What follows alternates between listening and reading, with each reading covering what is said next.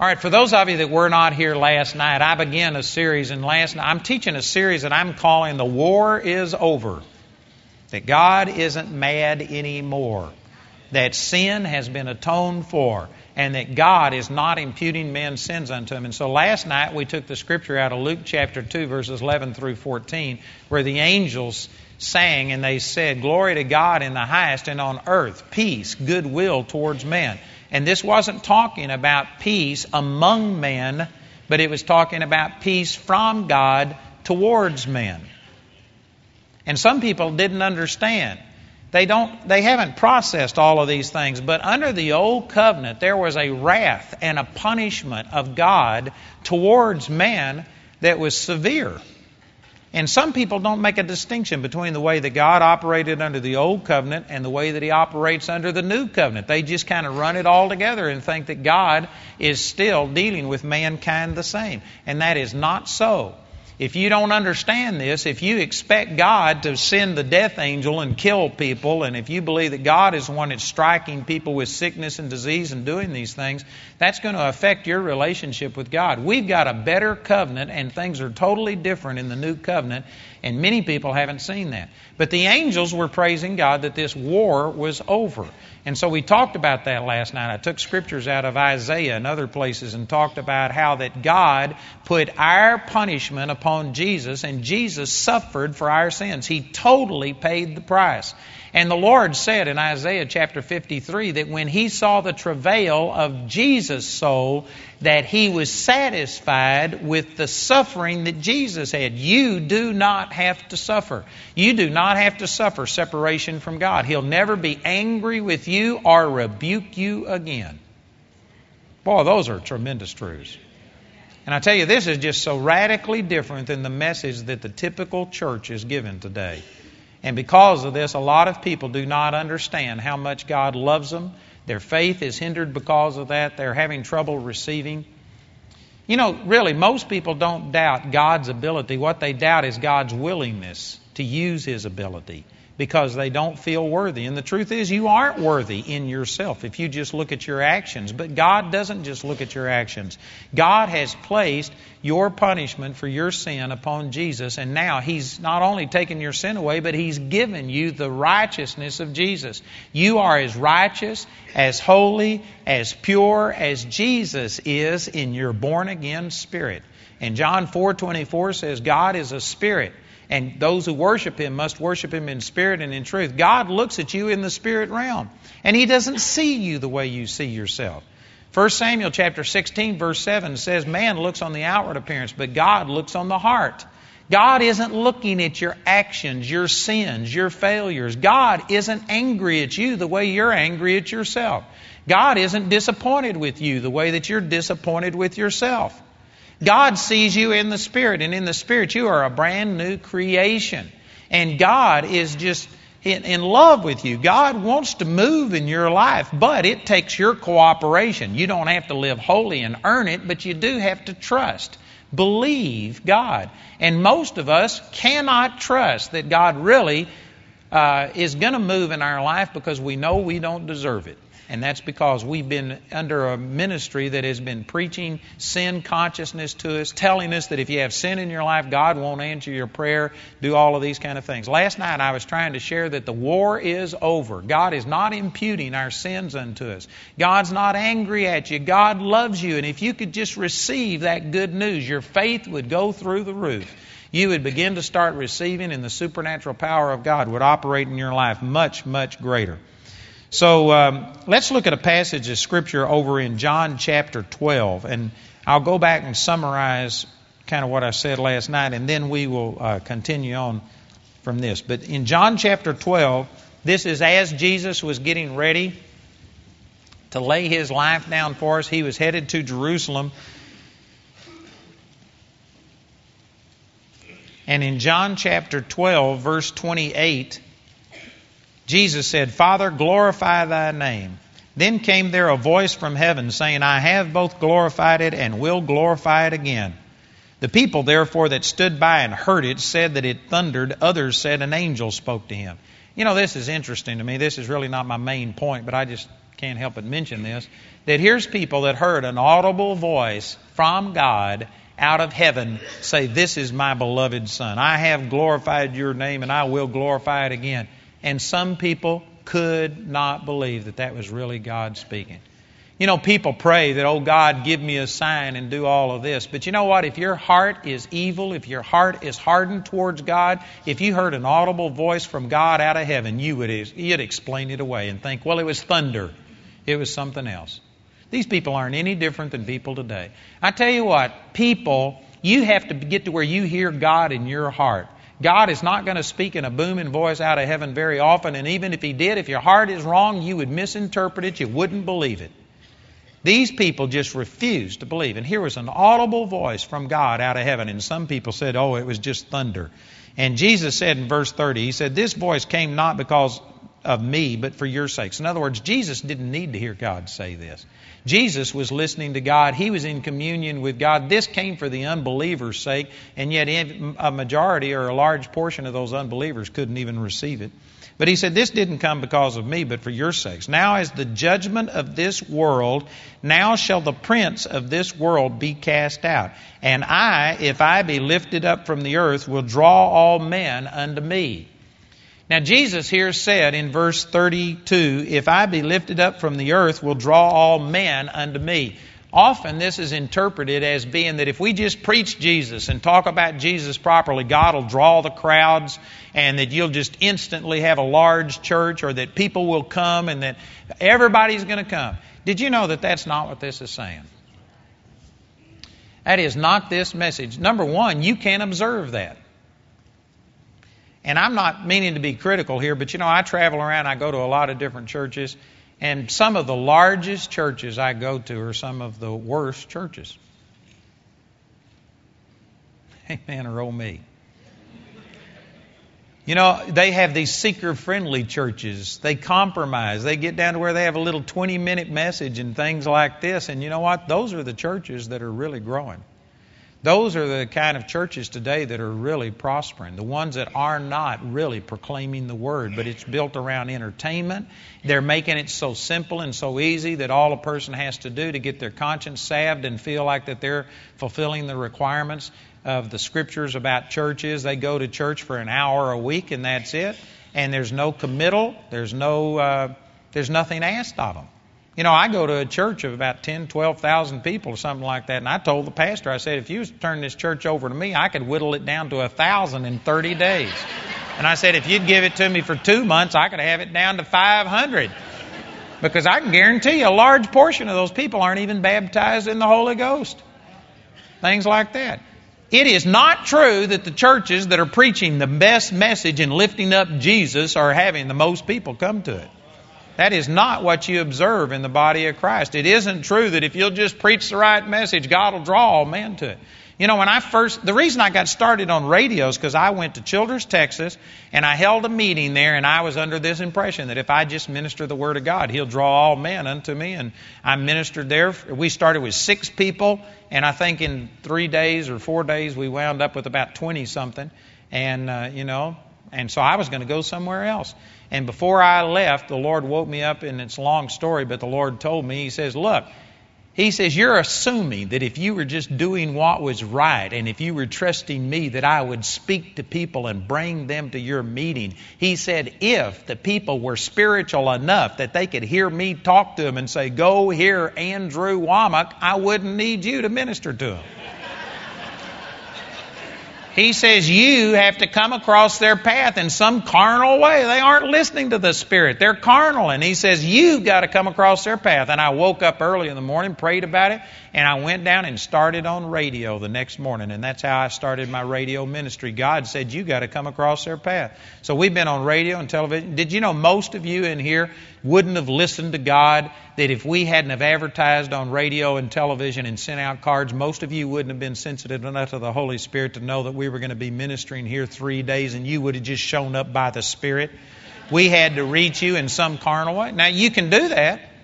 There are examples, I've heard many examples of people in countries where they're persecuted and they just pray and God leads them where to go. Did you know you have the capability of hearing the Holy Spirit that strong, but most of us aren't flowing that way, and so we have to come across your path in physical, natural ways. This is not saying that if you just preach Jesus, if you just get up, that He'll draw all the crowd in. That's not what this is talking about. If you'll look at this verse, it, the word men is italicized, which means it wasn't in the original language.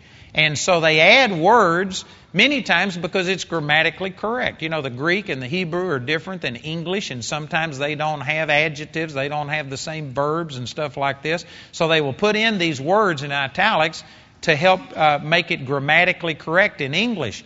But they they had enough integrity to say that when a word is out, italicized, it means that it wasn't in the original language. It's an interpretation or an addition by the translators. So, what this is really saying, Jesus said, If I be lifted up from the earth, will draw all unto me. He didn't specify what all. But if you look at it in context, you know what I believe that this is talking about? The previous verse says, Now is the judgment of this world, now shall the prince of this world be cast out.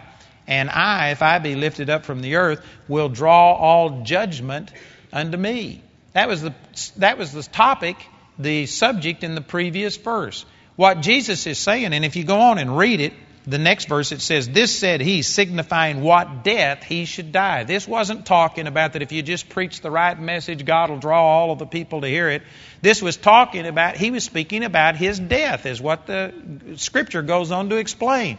So Jesus here was saying, When I be lifted up, I'm going to draw all of God's judgment unto him all of God's judgment for the entire human race would be placed upon Jesus, and God punished Jesus. He judged Jesus, and if He was to judge you and me, then it would be double jeopardy.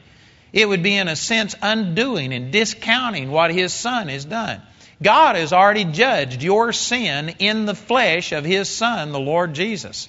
It says that over in Romans chapter 8 and verse 3 it says, for what the flesh could not do, and for what, uh, let's see, how's that go?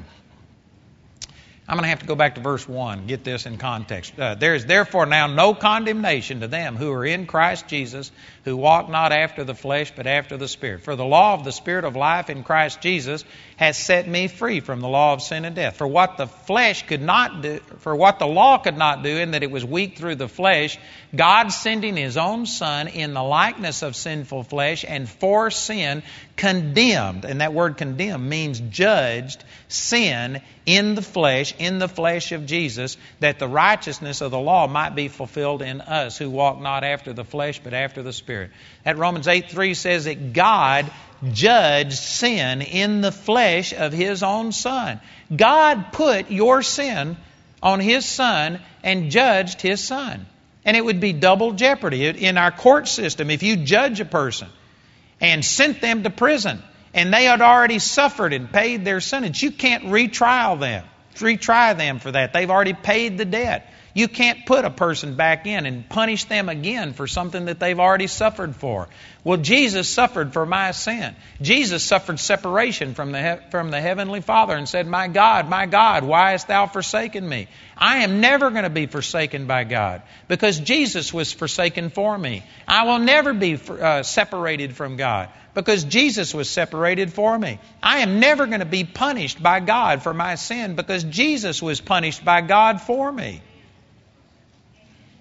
Man, that is so simple. And yet, the church, by and large, and again, I'm saying church in a general sense, there are good churches and there are people preaching the truth, but I'm saying a large portion, the dominant portion of the body of Christ today is imputing man's sins unto them and saying, Well, you did this. God would never heal you because you did this. Until you repent of this sin, God can't move in your life. They're making you accountable for your own individual sin. You are having to suffer for your own individual sin. Now, I know some of you are thinking, so you're saying there's no consequences to my sin? No, that's not what I'm saying. There's plenty of consequences. If you go live in sin, you're just stupid. You are absolutely stupid. Because God's not the only person we're dealing with. I'm saying that God's judgment upon your sin is over. God has placed your judgment against your sin upon Jesus, and God is never going to reject you, punish you, be angry at you. He will never rebuke you. God's punishment upon sin is over, but sin is also an inroad of the devil into your life. I call it a vertical and a horizontal effect of sin. The vertical effect, where God's judgment was going to come upon you because of your sin has been taken care of. Jesus suffered for your sins. But every time you sin, Romans chapter 6 verse 16 says, Know ye not that to whom ye yield yourselves servants to obey, his servants ye are to whom ye obey, whether of sin unto death or of obedience unto righteousness. If you yield yourself to sin, you are yielding yourself to the author of that sin, Satan. And Satan is going to come in and eat your lunch and pop the bag. Amen. I guarantee you, you don't want to go live in sin. If you do live in sin, you're absolutely stupid because it's given Satan an inroad into your life to cause havoc. But God loves you, stupid. That's the point I'm trying to get across. You may be stupid, but God loves you. God's not mad at you. God's not the one that's punishing you. So does that mean you can just go live in sin? Well, it means you could live in sin and God loves you because He's already placed your sin upon Jesus. But it's just stupid to give Satan an inroad into your life. Why would you want to go live in sin? Anybody who would take what I'm saying to say, well, man, I can go commit adultery because God loves me and my sin's paid for. You're playing Russian roulette having sexual immorality with all of the sexually transmitted diseases and AIDS and things like that. You are condemning your own self. Your conscience is going to be defiled. You're going to lose your confidence. Your own heart is going to be convicting you. You're going to hurt the person that you're married to. You're going to hurt the person that you commit adultery with. You're going to hurt a lot of people. You're going to hurt the kingdom of God. You're going to shame yourself. You, it's just stupid. How dumb can you get and still breathe? But God loves you, stupid. I mean, I'm not advocating living in sin, but I'm saying your sin has been paid for. God drew, Jesus drew all judgment unto himself. And he suffered your shame and your rejection and your iniquity he felt whatever you, you could imagine a person feeling if they commit murder, if they lie, if they steal, if they hurt other people. Jesus suffered that shame. He sh- suffered the embarrassment. He suffered the rejection. Jesus suffered separation from God. He's already done it for us. And for you to bear it is totally unnecessary. For you to feel that you have to do penance and somehow or another add to what Jesus has done is a disgrace. It's dishonoring Jesus. It's arrogance on our part to think that what Jesus did wasn't enough and that we have to add something to it to make it complete. There's nothing that you can do. It says over in Titus chapter 2 that we are saved not by any worth or value, merits of our own, but it was by the mercy of God that we've been saved. We have nothing to claim. There is nothing that you can do to add to Jesus. And basically, the way that the quote unquote gospel has been presented today is that Jesus paid a price, but it's not a full price. And until you do these things, until you repent, until you don't dip or cuss or chew or go with those that do, until you live up to some standard, God can't move in your life. And we are adding to what Jesus has done. We have to add to it our own goodness and our own works and our own holiness. That's the message that the church is preaching today. Don't look at me in this tone of voice. Y'all act like who would preach that? I guarantee you, every last one of us has been exposed to this and have thought that we have to do things to earn the favor of God. I'm telling you, you are accepted by God because of what Jesus did plus zero. All you have to do is receive it by faith. And if you are thinking that, well, I know that Jesus died for me and he did these things, but I also have to be holy, that is undoing what Jesus has done. It says over in Romans chapter 11, verse 6, that you are either saved by grace without works, otherwise grace is no more grace, or you're saved by works without grace, otherwise works is no more works. That's just old English for saying you're either saved by grace or by works, but not by a combination of the two. You are either saved by the grace of God, and all you've got to do is receive it by faith, or you have to be saved by your own goodness and your own merit. It is not a combination of the two. It's not Jesus providing the minimum payment and then you add to it. Jesus paid it all, and, it's just a matter of you believing and receiving or doubting and doing without. That's the way it works. And yet, most of us, most of us have fallen under this works mentality, and Satan is the accuser of the brethren. Satan can't accuse God. You know, Satan isn't even trying to tell most of you that God can't do miracles, God can't set you free, God can't heal you, God can't bless you. That's not what he's doing because if you believe in God, by definition, if he's God, that means he can do anything. You aren't doubting that God has the power, that God can do it. Where Satan is, is fighting you, he's the accuser of the brethren. He's coming and he's saying, sure, God can do things, but what makes he what makes you think he would do it for you, you sorry thing? And he'll show you that you got mad at somebody, you haven't studied the word, you haven't prayed, and that's where you're missing it because you tie God's movement in your life to your performance. Amen or oh me? Man, it's a quiet group here. I guess you're chewing on this. Look over in uh, Romans chapter 1. Let me just I'm going to go through a few scriptures in the book of Romans. Like I said this morning, I've got that whole series on Romans, a summary of the first eight chapters. I think there's four tapes in that, and then I've got that entire book. I encourage you to get this. But let me just go through and show you some of the highlights of the book of Romans. Romans chapter 1, verse 16. He says, For I am not ashamed of the gospel of Christ, for it is the power of God unto salvation to everyone that believeth, to the Jew first, and also to the Greek. For therein is the righteousness of God revealed from faith to faith, as it is written, the just shall live by faith. You know, the word gospel today is a religious cliche to us. Most people don't know what it's talking about. We use the word gospel to refer to anything to do with Christianity, the church. And we say, man, we're, I'm a minister of the gospel. And some of those people that say they're a minister of the gospel don't ever have anything that's good news. That's what the word gospel means, is good news. Man, they're up there saying, You're a sinner, you're going to hell, repent or else, turn or burn. And they say, I'm preaching the gospel. That's not the gospel. Now, it is true that there is a God and a devil, a heaven and a hell, and if you don't repent, you're going to go to hell. Those things are true, but that's not good news. That's not the gospel. You know, actually, if you were to study this word out, I read uh, one of these commentaries on this, and they said that in all Greek literature outside of the Bible, there are only two examples of this word for gospel being used outside of the Bible.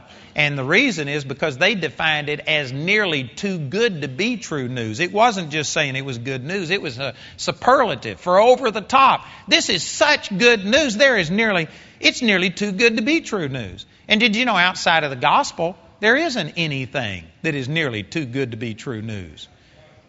I mean, they didn't use this much. It was a word that existed outside of the Bible before the Bible was written, but it was very seldom used because there was not much in life that's nearly too good to be true news. You know, if you were to extract God and the good things that He's done through Jesus, you know, life is, is bad. Life is a terminal experience. We're all in varying stages of dying. And if you just were to not think about heaven and the promises of God and the goodness of God and just look at things in a critical way, man, there's a lot of reasons to be upset. I mean, if you aren't having a problem right now, just hold on. You will have one soon. It will happen. You know, life is bad. And so they didn't use this word very much. But when Jesus came along, what he did for us, drawing all of the judgment of God unto himself, taking our sins upon himself. You know, when Charlie and Jill were singing this song this morning, I was, I was standing down there just thinking about, man, this is amazing love that God Almighty would die for us. You know, in Isaiah chapter 40, it says He measures the, He spans the heaven, or I forget the exact wording, but the whole heavens, the universe, He can contain in the span of His hand.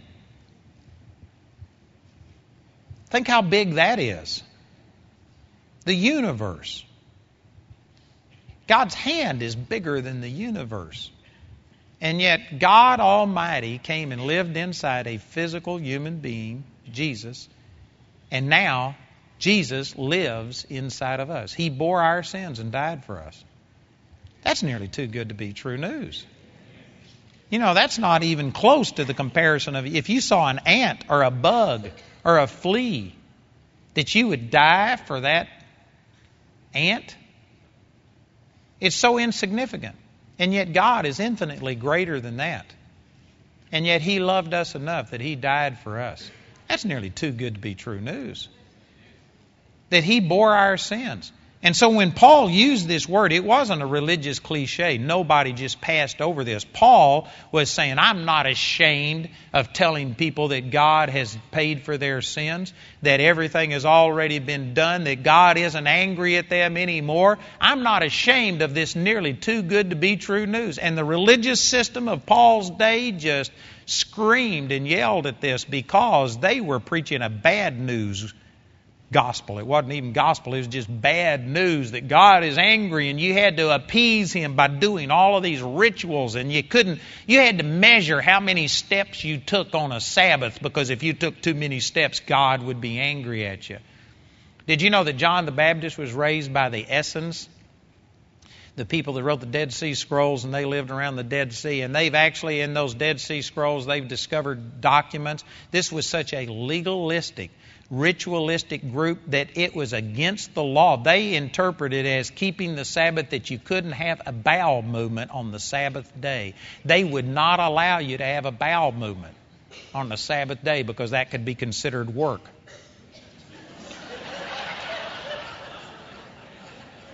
Did you know that that's the system that Jesus came into, and that's the system that Paul was talking to? People who were so ritualistic, so legalistic, that if you didn't do all of these things, God would reject you and be angry at you. And Paul just boldly proclaimed, I'm not ashamed of telling people that God loves them and that their sins are paid for.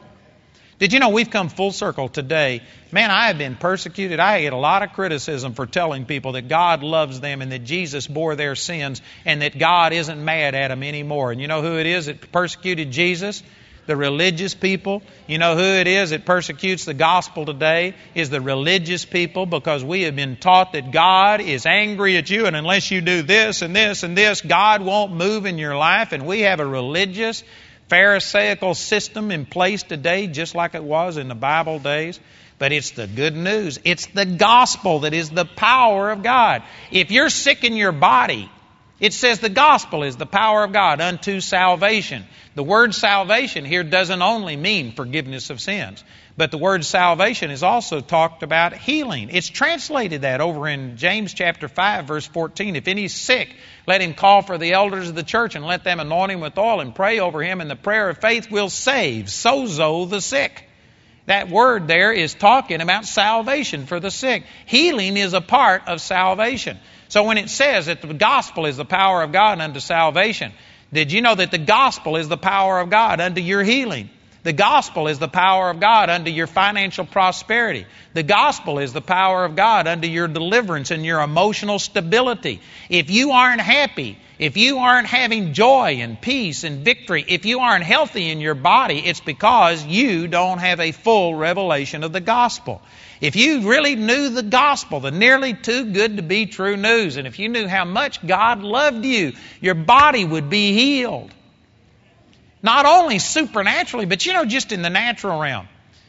I'm going to throw out andiology. I hadn't got time to share all this stuff with you and prove it, but you know, today Christians are promoting these health things and, you know, barley green and drinking this junk that it's not food, it's what food eats. Hey, man and they're per, they're saying that you should go on this vegetarian diet, do all these kind of things, and it's not unusual on a lot of Christian outlets to have more information about health and diet and exercise than it is the preaching of the gospel. Now there's a balance here, but let me just say that I don't believe that what you eat and the way you exercise is like 90 or 99% of your health issues. The Bible doesn't teach that. And somebody says, oh, yes, it does. It talks about these dietary laws. The only time dietary laws are explained is in Colossians chapter 2, verse 16 and 17. And it says there that all of these dietary laws were shadows and types of New Testament realities that are now fulfilled. For a person to say, God told you not to eat pork because pork is bad for you, is incorrect. It's a doctrine of the devil. 2 Timothy chapter 4 says that if anybody tells you to command you to abstain from eating meats, it's a doctrine of the devil. Those of you that are saying you can't eat pork, you can't do this, you can't eat red meat, it's a doctrine of the devil. Was that too subtle? Anybody miss that? Am I saying that you shouldn't use wisdom? But you know what? The conventional wisdom about what you're supposed to eat and stuff, it changes every 10 years. Now, I heard a report last week or sometime that the people that taught that you're supposed to eat low fat things, now they found out that a really low fat diet is detrimental to you. It keeps your brain from working. I've suspected that all along, amen. your brain has to have a certain amount of fat to work. You know, they change the standards all the time. You know what the Bible says about health? The Bible says a merry heart does good, like a medicine. The Bible says, honor your father and mother so that you may live long upon the land.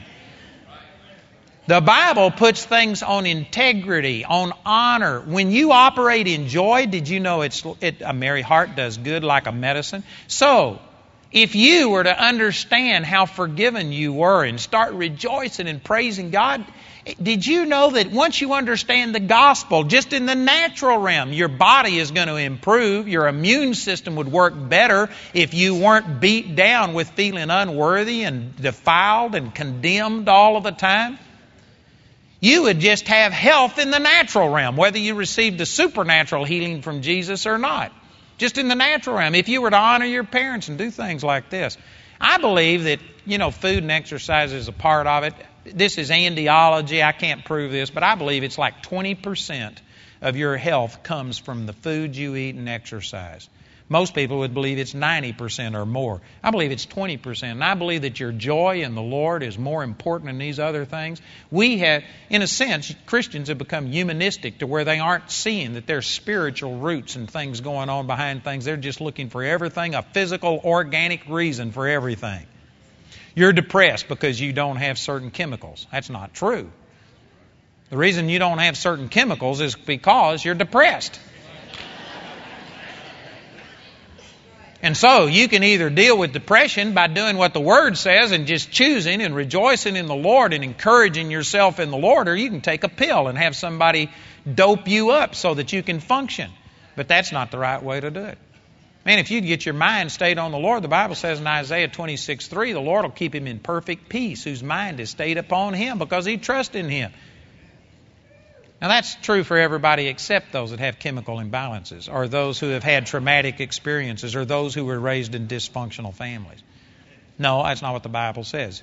There's no exceptions. If you would keep your mind stayed on the Lord, you'd be in perfect peace. If you aren't in perfect peace, your mind isn't stayed upon the Lord, or it's stayed on religion.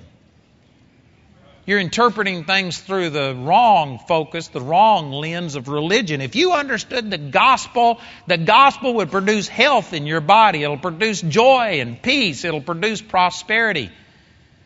Man, this is awesome. And so, anyway, you know what? I'm just nearly preaching verse by verse through this. I was wanting to just go through and highlight some things. I'm going to have to skip over. The rest of this first chapter of Romans, after he makes this bold statement, it's the goodness of God that's doing these things, people are going to immediately say, well, people need to know that they're a sinner. They need to know that God's angry at them. Well, verses 18 through 20, he basically says people know they're a sinner. It's an intuitive knowledge. God has revealed himself from heaven against all sin and all unrighteousness of man. You do not need to condemn people. They have an intuitive knowledge. Now, they will get into mind games and sometimes try and talk themselves out of it. But, you know, it's like when I was in Vietnam. I had a lot of people tell me they were atheists and they argued with me. And this one atheist, a Princeton, Princeton educated atheist, made me look like an absolute fool because he was just a better talker than I was. But you know what? When the bombs got to dropping and the bullets were flying, this atheist was crying out to the God he didn't believe in with all of his heart and saying, Oh, God, save me. It's all just a mind game. You put a gun to their head and they're going to say, God, help me. They know that there's a God. It's just a lie. So everybody in their heart knows that they need God. You don't have to try and convince people of their need for God. Everybody knows it. Everybody knows it. Some of you right now are thinking, well, I know somebody that doesn't know it. No, you don't. You, you know some people that say they don't believe in God or that they have discounted Him, and as long as they live in their little world and uh, stuff, but they know in their heart. So don't even argue with their head. Just go straight to their heart and talk to them like they know the truth. And you'll find out that people will respond. So, in the rest of the first chapter, he's showing you don't have to convince people of their sin. They are condemned in their own heart. They know that there's right and wrong. They, everybody knows that there's only one God, and they are not Him. That's intuitive within every person. And then in chapter 2, he shows that the religious people are doubly guilty because they not only have the witness of their conscience, but they also know what the Word of God says. So the religious people are twice as accountable, twice as guilty before God. And so he sums it all up in chapter 3 by saying, We've all sinned and come short of the glory of God. And so, both of us, whether you're a religious person or non religious person, whether you're just operating on an intuitive knowledge of God, or if you've been taught the Word of God, you all know that you have need in your life and that you need help. And so he summarizes it up by saying, All of us have sinned and come short of the glory of God, being justified freely by his grace. Romans chapter 3, verse 23 and 24. And then in chapter 4, he goes back to the religious people and he uses two major examples in Romans chapter 4, and that's Abraham and David, two of the greatest patriarchs that lived in the Old Testament, and he shows you that these people weren't justified or in right standing with God because of their holiness. It was the grace of God. You know, the Lord was very candid in reporting on people's sins. He told about terrible things that people did. He told about David killing a person and marrying the man's wife, trying to cover up his adultery. He didn't whitewash it. And yet it's amazing how people just somehow or another look over this and think, oh, David, what a great holy man. The guy committed adultery and murdered trying to cover up his adultery. And yet he was the man after God's own heart. How in the world could you say that God only uses people who are worthy of being used? People say this all the time. That, oh, you must be holy for God to do things like that. No, God's never had anybody qualified working for Him yet, and I'm not going to be the first one. Neither will you.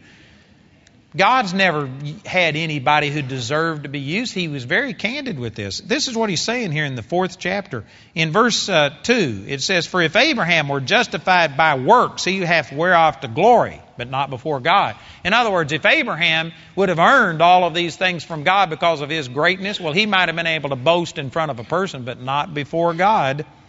In verse 3 it says, For what saith the Scripture? Abraham believed God, and it was counted unto him for righteousness. That's a quotation from Genesis chapter 15, verse 6, where God just said, Abraham, count the stars that are in the sky, or number the grains of sand on the seashore. If you can number them or count them, so shall your seed be. And Abraham just believed God, and his faith was counted to him for righteousness, not his holiness. You know, I hadn't got time to go into detail, but if you were to turn over to Gen, uh, Leviticus chapter 18, Leviticus chapter 18, it, it was a, an abomination in the sight of God to marry a half sister, to marry a cousin or a half sister, or a stepsister, or something like that. Abraham married a stepsister.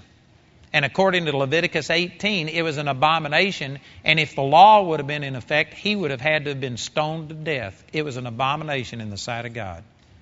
Now, when do you think God decided that marrying a stepsister is wrong? He doesn't change. It was always wrong. But until the law was given, God was dealing with people in mercy, and He wasn't imputing their sins unto them. Abraham was living in a sexual abomination to God, and yet he's the only person in the Old Testament called the friend of God. It wasn't because of his goodness and his greatness, it was because this man trusted the promise of God and believed, and that's the reason that God used him. He wasn't the sharpest knife in the drawer. Did you know that Abraham paid tithes to Melchizedek? Melchizedek was a much greater man. He was the priest of the Most High God, and it even says this over in Hebrews chapter 7 that the less is blessed of the greater. Melchizedek blessed Abraham. Therefore, Melchizedek was greater, and yet Melchizedek wasn't the one who started a nation, it was Abraham. Abraham wasn't chosen because he was the best person on the face of the earth. He just trusted God and believed the promise of God, and God used him because of faith. That's what these verses are saying. And so in verse 4 it says, Now to him that worketh is the reward not reckoned of grace, but of debt. But to him that worketh not, but believeth on him that justifieth the ungodly, his faith is counted for righteousness. Notice it says in this verse 5 that God justifies the ungodly. God only justifies ungodly. That's because he hadn't got anybody else to justify it. We are all ungodly. The word ungodly means not like God. You might be better than I am. You may have lived a better life than I have, but who wants to be the best sinner that ever went to hell? Amen.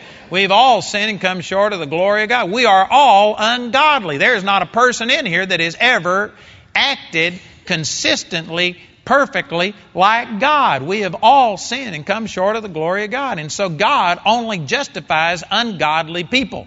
If you are unwilling to admit that you're ungodly, you can't be justified.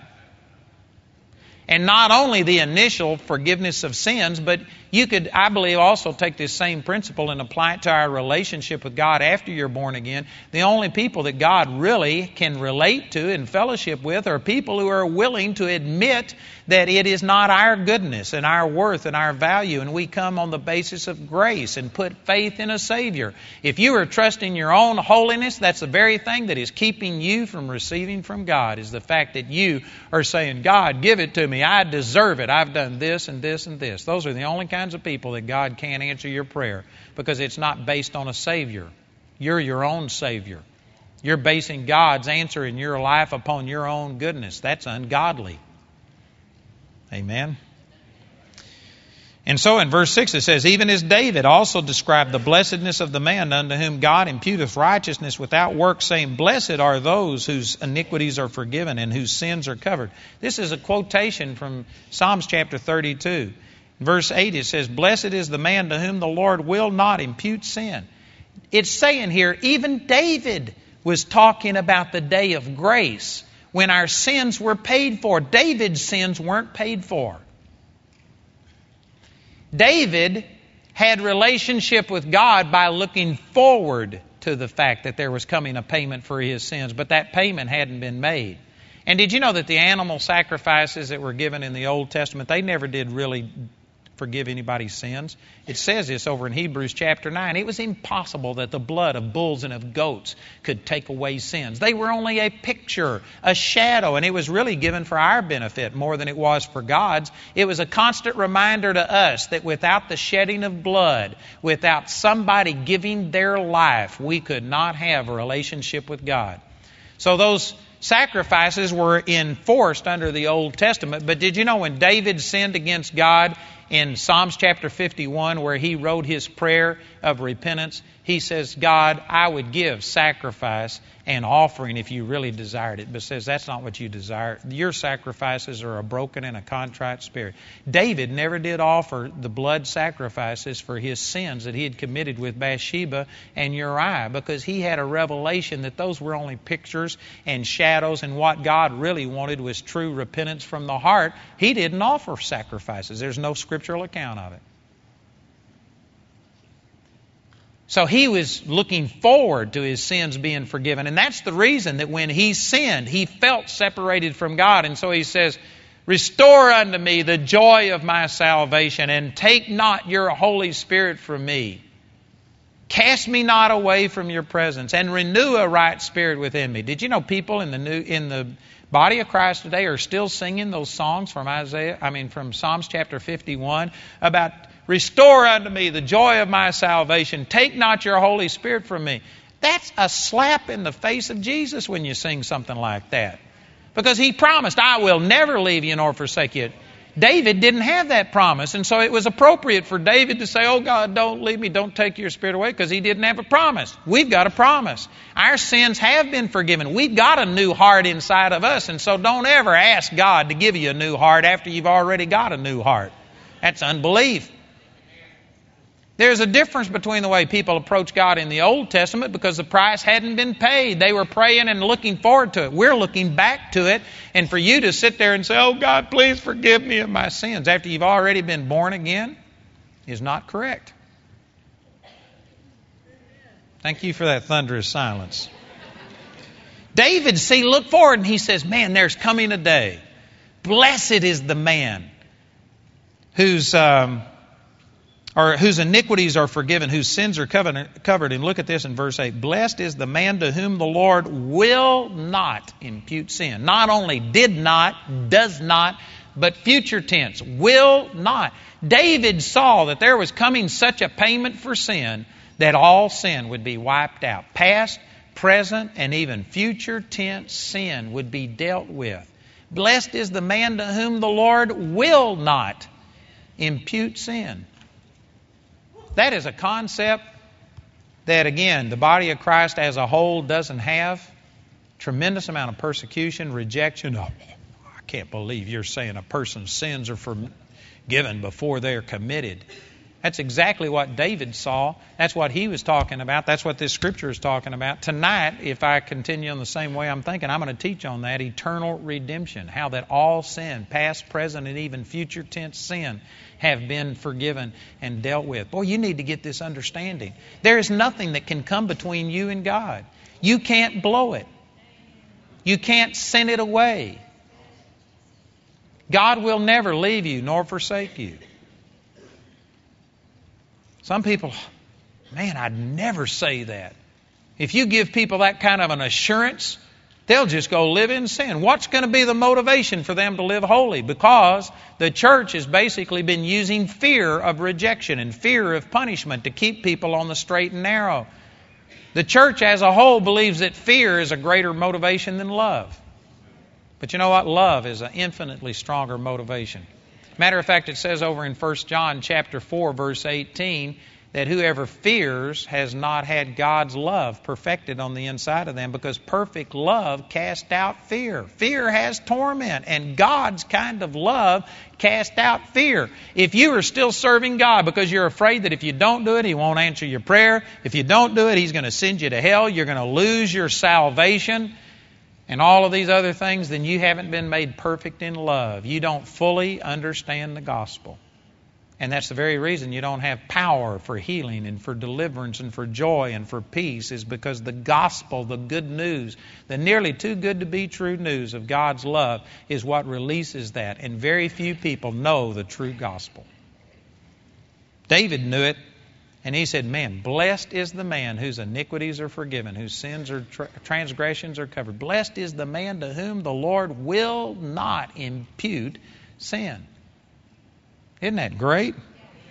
Cometh this blessedness then upon the circumcision or the Jews or the religious people only, or upon the uncircumcision also? For we say that faith was reckoned to Abraham and he talks about Abraham got this before he was circumcised, before he performed all of the religious duties. Therefore, it wasn't his religious duties that caused God to accept him, it was faith that was accepted by God. And he uses this and he uses Abraham as an example. Abraham was called the father of many nations before he even had a son. And it was faith. It was all of these things. And real quickly, I'm just going to go through a few more verses here, but in, you come down to chapter 5, and after he's talked about all of these things, he says, Therefore, being justified by faith, we have peace with God. You remember last night they were singing glory to God in the highest and on earth, peace, goodwill towards man. How do you access? How do you get this peace? It's through understanding the gospel. It's through understanding that God placed your sin upon Jesus. It's not you. You didn't make peace by the fact that you now are going to church and that you've promised you won't dip or cuss or chew or go with those that do. God, I promise you I'll give in the offerings, I'll do this and this, and that's why you have peace with God. No, Jesus made peace. Jesus bore all your sin, and all you can do is receive it. You can't earn it. You can't do anything to make yourself more acceptable to God than what Jesus has made you. That's the only way you can have peace with God is to be justified by faith. If you're trying to be justified through your own effort, through your own goodness, that's the reason you have zero peace. That's the reason you have zero confidence and stability and security is because it's all on your shoulders. If I thought that you had to earn the favor of God, then the moment you get born again, I'd just kill you because that's the only way you'd ever be able to maintain it in your effort because you are going to blow it again. Oh, I know I blow it, but then I run and I get forgiveness. Well, if I thought that you had to repent and pray through and get born again again and forgiven of your sins every time you sin, I'd still kill you. Because you know what? That's putting all of the burden of salvation on your back and your, your ability to confess and even recognize every sin. Many of us do a lot of things wrong that we don't even recognize it's sin, but other people do. God certainly does. And if it was up to you to repent of every sin and get it under the blood, man, you can't live that way. You just better hope somebody kills you as soon as you get born again, because that's the only way you'd ever be able to re- retain it. It says in verse 2 By whom we also have access by faith into this grace wherein we stand and rejoice in hope of the glory of God. It says you access, the word access here is the exact same word that we get admission from. You have admission. You know, if we had charged for you to come to this seminar today, there would have been somebody out there taking your money, and without a ticket or paying an admission price, you couldn't have gotten in here. You have access or admission to the grace of God through faith. Faith is what gains you access, admission to the grace of God, not your goodness, not your works, not your performance. God loves you because He is love, not because you are lovely. Amen. Boy, that's good news. Wished I had time to go all the way through the fifth chapter, but look, I want to end with this this morning in Romans chapter 6. Let me just make this point. In Romans chapter 6, it says, What shall we say then? Shall we continue in sin that grace may abound? Paul here had been preaching on grace and talking about that God loves us independent of our performance. It has nothing to do with your goodness and worth, whether you've done everything right or not. And this immediately raises the question Are you saying that we should continue in sin so that grace may abound? What's his answer in verse 2? God forbid. No, that's not what I'm saying. That's not what the Apostle Paul was saying. But here's a point I want to bring out. If what you are listening to, and they're calling it the gospel, has never made you think, can I just live in sin because all of my sins been forgiven? If you don't have that question come up, then you haven't heard the same gospel that the Apostle Paul preached. The Apostle Paul said this four times. Four times, twice right here in the sixth chapter. He says, Shall we continue in sin that grace may abound? Is anybody misunderstanding the message that you're listening to? And they're saying, Are you just saying that we can live in sin? No, that's not what I'm saying, but that is a logical question. And if that question doesn't come up, then you aren't hearing the same gospel that the early New Testament church heard. And that's the reason that we aren't getting the same results that the early New Testament church had. That's the reason that we have people that if they were arrested for being a Christian, there wouldn't be enough evidence to convict them. There isn't any power, there isn't any victory in their life. Nobody could even tell that they're a Christian. There are some of you that go to job and people that you work around, they don't know that you're a Christian. There's nothing different about you. You know why? Because you haven't fully understood the gospel.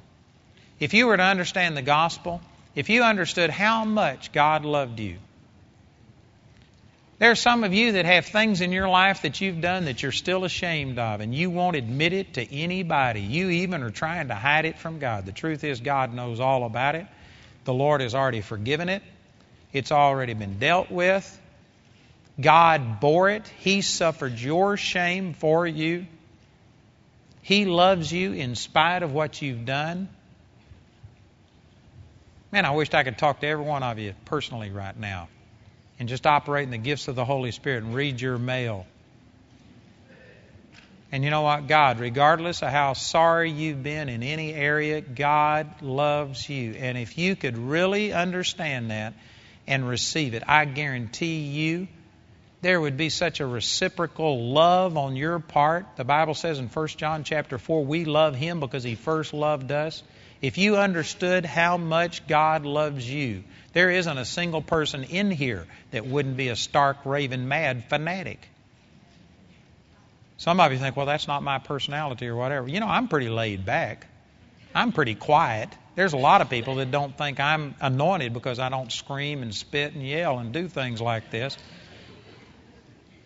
But I can guarantee you, I'm a fanatic. I love God with all of my heart. I have, I'd follow the Lord anywhere. I'd do anything because I have a revelation of God's love for me. There is nobody, I don't care what your personality type is like or what your situation is, if you understood the gospel, it would release the power of God in your life more than you could have ever dreamed. Instead of being coerced into doing something out of a sense of debt and fearful that God's going to be displeased with you or angry if you don't do it, you would do it out of love. And you would do it much better and much stronger and much more out of love than you'll ever do it out of fear. If we would change the motivation that we're trying to use on people to let them know how much God loves them, I guarantee you people would serve God infinitely more out of love than they ever would out of fear. But it's easier to motivate people out of fear because people, everybody, even lost people, understand fear, rejection, punishment. And so we can get up there and say, You either tithe or God's going to judge you. You're cursed with the curse. Unbelievers understand that. Unbelievers can relate to that. But you get up and tell people that you're free. God loves you. Give as you purpose in your own heart, not grudgingly or of necessity, because God loves a cheerful giver. And people who aren't in love with God will give less because they don't have to give now. But the people who love God with all of their heart will give more when you motivate them by love. And you know what? From our standpoint, well, man, the kingdom of God would suffer or this or that. Well, the physical things that we monitor and keep statistics on may not look as good, but you know what? God's not impressed with those things anyway. It's only the people that give from their heart with the right motivation that God is accepting and, and is pleased with their giving in the first place. I guarantee you, there's a lot of people today that are going through the motions and giving and doing works and going to church, and you're knocking on doors and you're reading the Bible and you're doing all of the right things, but you're doing it with the wrong motive, trying to make yourself acceptable to God, trying to earn God's favor, and God's not pleased with any of that. All of that stuff, when we stand before God, it's going to be torched and it's going to prove to be wood, hay, and stubble. It'll be gone. It's not going to endure the fire. It's going, we're all of these good works, all of the religious stuff that many people are doing. Man, some of these big churches that have thousands and thousands and thousands of people coming, and yet they aren't committed to God. There's no peace, there's no joy, there's no victory in their life. They're just going through the motions. That's not going to be pleasing to God. Man, there's a lot of people that are just as straight as a gun barrel and twice as empty. They don't have any joy. They don't have any peace in their life because they haven't been motivated by the gospel. They're being motivated out of fear and condemnation. That is not the gospel. If somebody doesn't say, well, man, can I just live in sin because God has forgiven all of my sins? Then they hadn't heard the gospel that Paul preached. No, that's not what Paul was saying. No, that's not what I'm saying. But I am saying that, you know what? God loves you so much that all of your sins are forgiven. And God's judgment is not coming on your sin. Satan will take advantage of your sin, so it's still stupid to go live in sin. You ought to live as holy as you possibly can, but not in order to receive God's blessing, but because you have received it.